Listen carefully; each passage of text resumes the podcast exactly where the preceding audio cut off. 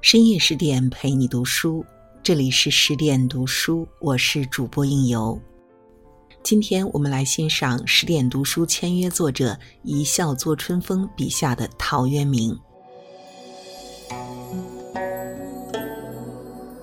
两千年前，陶渊明在《归去来兮辞》中劈头喝问：“田园将芜胡不归？”像是当头一棒，扣醒了无数困顿的心灵。从此，当我们在现实生活中被一地鸡毛的苟且所羁绊时，心心向往的总是那片芳草鲜美、落英缤纷的世外桃源。特别是人到中年，压力骤增，每个人都在尘土飞扬的路途中快马加鞭、负重前行，不敢有任何放纵，以免人仰马翻。因为车里面上有老，下有小，责任重大。此时再去仰望陶渊明高岛独立、翩然而去的身姿，更是忍不住望洋兴叹：归隐的梦时隐时现。明灭不定，灵魂想飞翔，肉身却很沉重。心中不免有了疑问：陶公如何就有勇气一脚踢开狗血的现实人生呢？事实上，陶渊明的中年生活也是过得狼狈不堪。陶渊明生活的时代是中国历史上有名的乱世。宗白华曾说。魏晋南北朝是中国历史上最混乱、社会最痛苦的时期。乱世里，每个人都朝不保夕，过着刀尖上跳舞的血腥日子。为了生存，为了不辜负读过的圣贤书，陶渊明从二十几岁就步入官场，但他每次做官都做不长，主要是耿介的性格所致，最终总是痛苦不堪的辞官或者被辞。在这种痛苦的挣扎中，陶渊明东西游走，四处奔波，一晃眼就过了人生的壮年。到了四十一岁那年，陶渊明第五次出山，做了彭泽县令。做官的原因还是为了生存。他在《归园田居序言》里说：“我家穷，孩子多，我没有谋生的本领，想做官，但是没有门路。后来我叔叔见我太穷了。”帮我忙找了这个职务，这是多么真诚的普通人的声音啊！养家糊口乃人生第一要务，理想志向先放一边。陶公的理想就像现实生活里的你我，衣食无忧为第一，目标不高远，却能温暖家人。可是做官才几个月，上级领导来视察了，架子摆得很大。并且人未到，规矩先来。陶渊明必须穿戴整齐出城迎接，于是，一个潇洒的转身姿态呈现在后人面前。吾不能为五斗米折腰，全全是乡里小人也。这是《晋书·陶潜传》中的记载。从此，陶渊明的铮铮硬骨成了我们心中的传奇。当我们被现实逼得无路可走时，当我们为生活折腰时，心头总会愤然想起陶渊明“不为五斗米折腰”的声音。然而，生活不是传奇。陶渊明自己恳切的解释辞官理由时说：“他并不是即刻辞职，而是等到公田里的庄稼成熟了，才带着口粮归家。又因为他的堂妹丧于武昌，他和妹妹感情深厚，思归心切。”所以才自勉于之。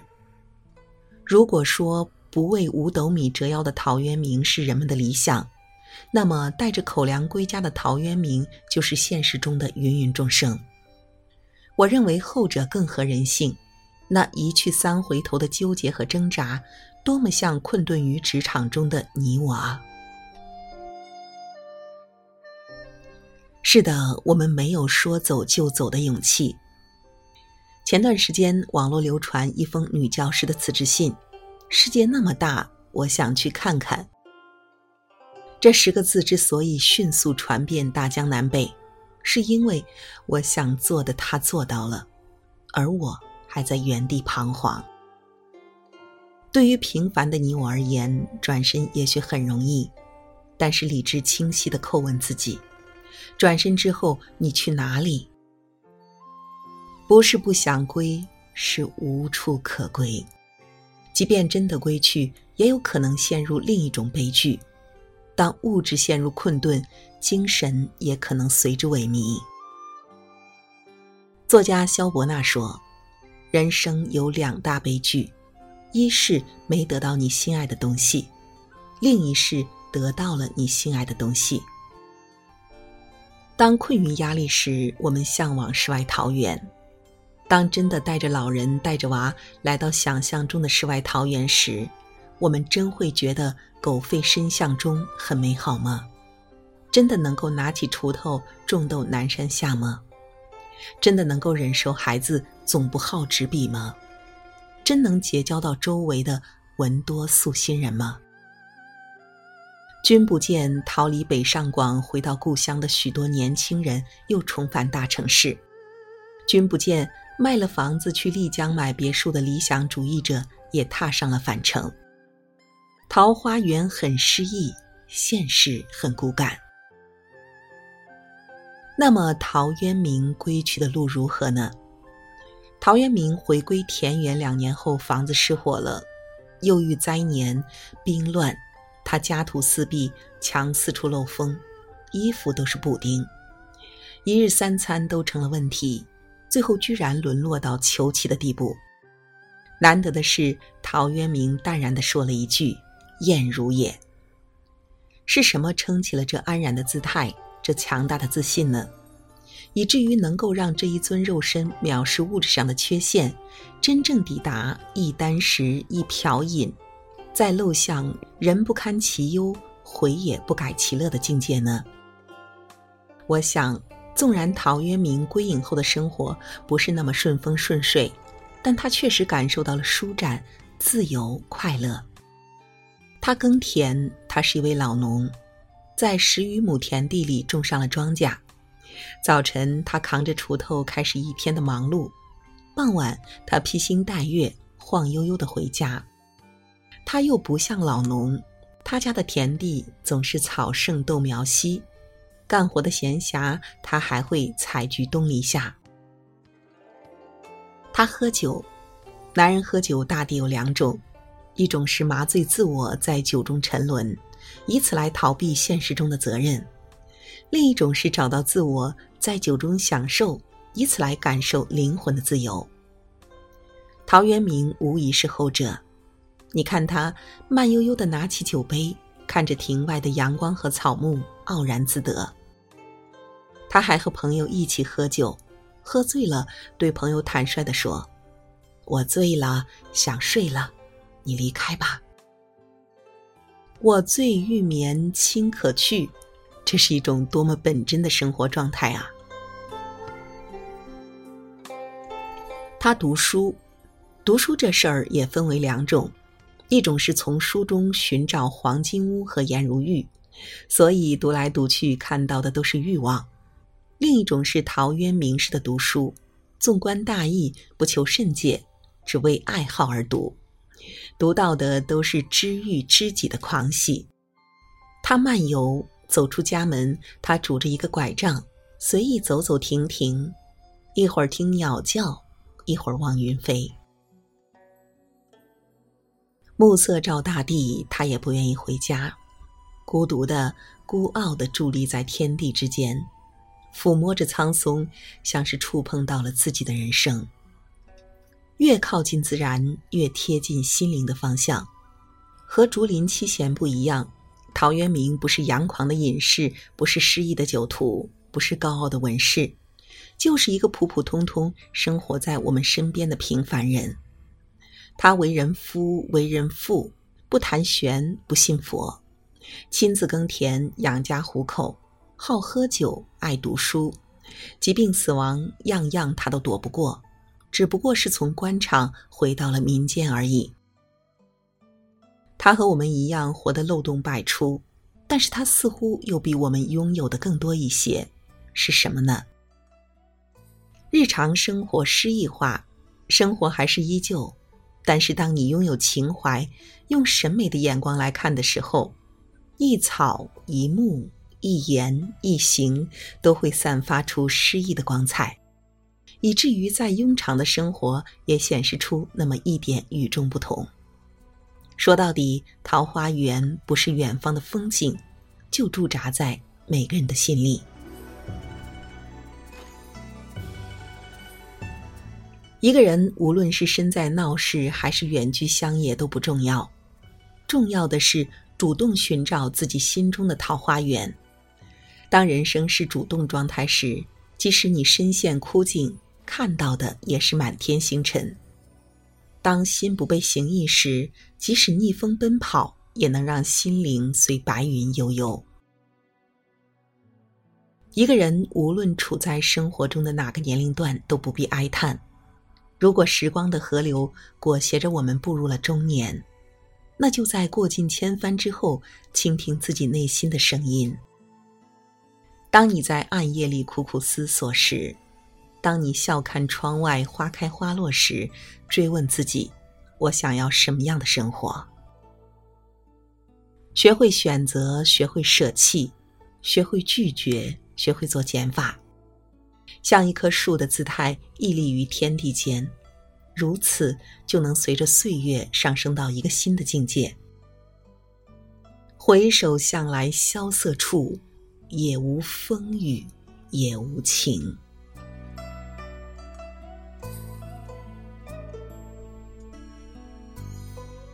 陶渊明中年后的人生并不顺利，但他身在田园，心灵洒脱，在俗世中保持着淡然的态度。此心安处是吾乡，在我们身边有无数的普通人，既有为五斗米折腰的担当，又堪称心灵自由的五柳先生。无疑，他们都找到了自己心中的桃花源。中国诗词大会中的外卖小哥雷海为，风里来雨里去，忙碌闲暇背诗词，十年磨一剑，获得二零一八年度总冠军。诗词就是他心中的桃花源。主持人董卿由衷赞许：“我觉得你所有在日晒雨淋、在风吹雨打当中的奔波和辛苦，你所有偷偷的躲在那书店里背下的诗句，在这一刻。”都绽放出了格外夺目的光芒。我的好友安安处在四十多岁的正中年，依然如少女一样体态轻盈，目光清澈。她每天健身锻炼，风雨无阻。他背包里带着本书，随时随地拿出来阅读。他深爱家庭，享受工作，每一种角色都尽力做到最好。像安安这种美好、温柔、热爱自然、远离纷争的女性，无论到了人生的哪一个岁月阶段，都给人诗一样的美好。汗流浃背生活着的现代人，总是在急急惶惶的追赶，或者声名，或者财富，仿佛把世界装到自己的口袋里，就成为了富有的人。正因为如此，陶渊明的桃花源才显得尤为难能可贵。他在我们每个人的心中种下了一片桃花林，生命的暗夜里漫步其间，心总能静下来，去感受月照花林结似线的静美。唯有放下，才能抵达心灵想到的远方。我希望。每个黎明醒来的时候，都是芳草鲜美，落英缤纷。好了，今晚的文章就为您分享到这里。那在文章的结尾呢，想告诉大家一个好消息：十点读书开放了一座免费开放的成长图书馆，十天陪你听本书，想和你一起在阅读中遇见更好的自己。在这里呢，既有解忧杂货店、肖申克的救赎。《简爱》这样影响全世界的经典名作，也有自控力、非暴力沟通这样的职场实用宝典，免费开放十天陪你听本书。那如果你有兴趣的话，欢迎搜索关注微信公众号“十点读书”，进入成长图书馆，跟我一起阅读好书，成为更好的自己。那如果你喜欢应由的声音，想听到我的更多节目。也可以关注到我的个人微信公众号“枕边经典”，枕是枕头的枕，边是旁边的边，就可以搜索到我。那今晚就是这样了，应由依然在美丽的中原城市郑州，祝您好梦，晚安。别来春半，触目柔肠断，明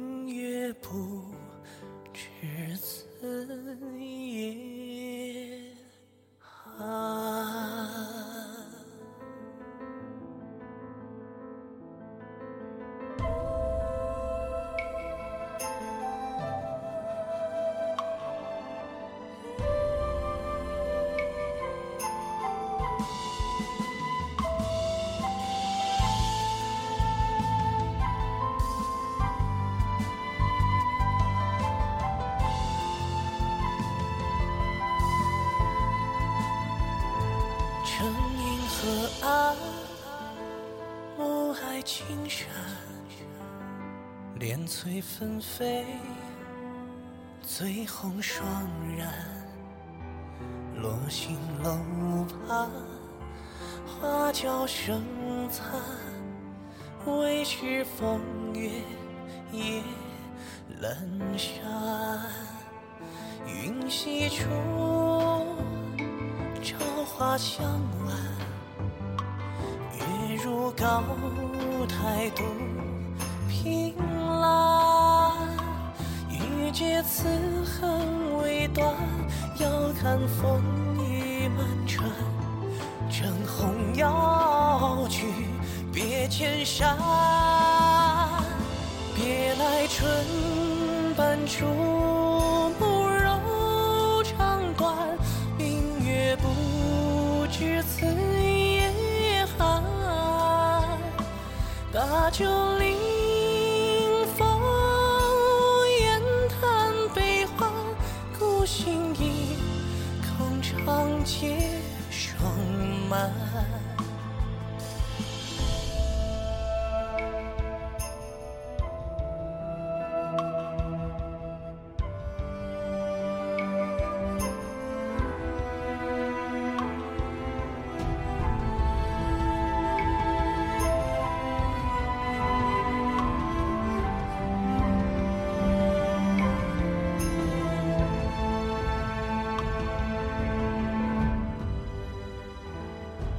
生前，终于出现，飘不尽雕花残叶。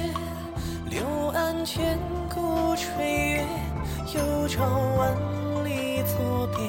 小楼听风又一夜，曾踏剑西情听说枫桥闻初雪，陌上花开，满过西眉间，天涯不见梦里相约，窗前烛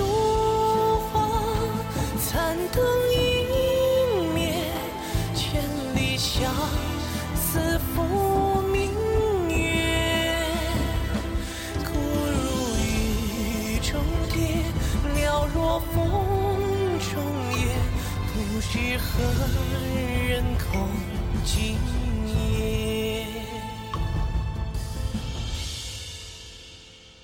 别来春半，触目柔肠断。明月不知此夜寒。